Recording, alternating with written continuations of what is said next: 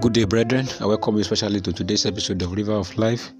It is my prayer that as you listen, may you be mightily blessed in Jesus' name. On today's episode of River of Life, we are going to continue with the topic we started last week, and that is in a time like this. In a time like this. And today's own is going to be part two.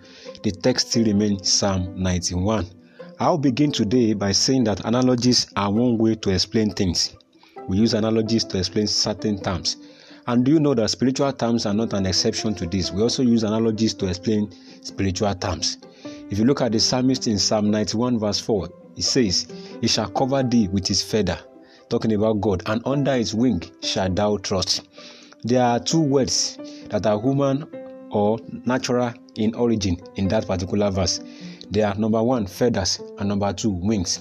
No one has seen God, but the psalmist analogically applied his understanding of how a mother hen would gather his chicks under her feathers to shield them from predators, such as a bird or some other uh, preying animals that can prey on the chicks of the mother hen.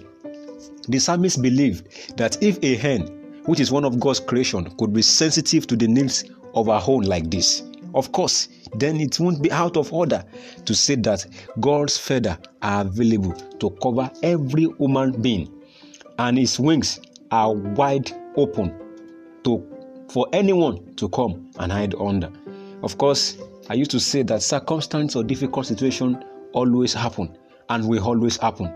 But in all of such, we know how, even as human, we struggle to protect all that we have, all that we regard as our own. Yes, we struggle to protect it. Issues always arise, are constant difficult situations like the one we even have in our country. But in all of this problem, we struggle to protect even what we call our own. But Psalm one hundred, verse three declares us that we are God's own. Thus, in a time like this, he is more than able and willing to protect, to shield, and be there for us in all ramification. Albeit, let me state categorically that do you know that something about human being is that an average human being does not like to read manuals. We just buy a new gadget and the next thing is we want to start using it immediately without reading through what and what to do or how to operate the, the new gadget that we just got.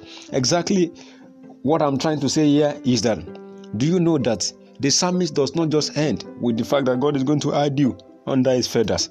The psalmist said the word that it shall cover you with his feathers.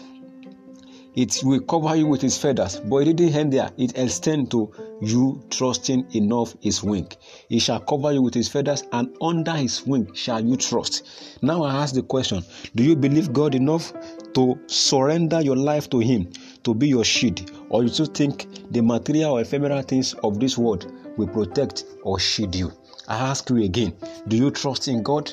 Do you believe that he's capable of being your shield no matter the situation or circumstance of life? God bless you and thank you for listening. But before I go, I would like again invite you, in case you have not yet given your life to Jesus Christ, here's another opportunity. If you are doing so, please say with me this simple but life-transforming prayer. Lord Jesus, thank you for dying for me upon the cross. I acknowledge my sin and I confess them before you today. I ask you to come into my life and be my Lord and Savior. I repent of all my sins and I ask you, Lord, that you send your Holy Spirit to me and help me to begin to live a life of the Spirit as opposed to a life of the flesh henceforth. Thank you, Father, for answering prayers. In Jesus' name I pray. Amen.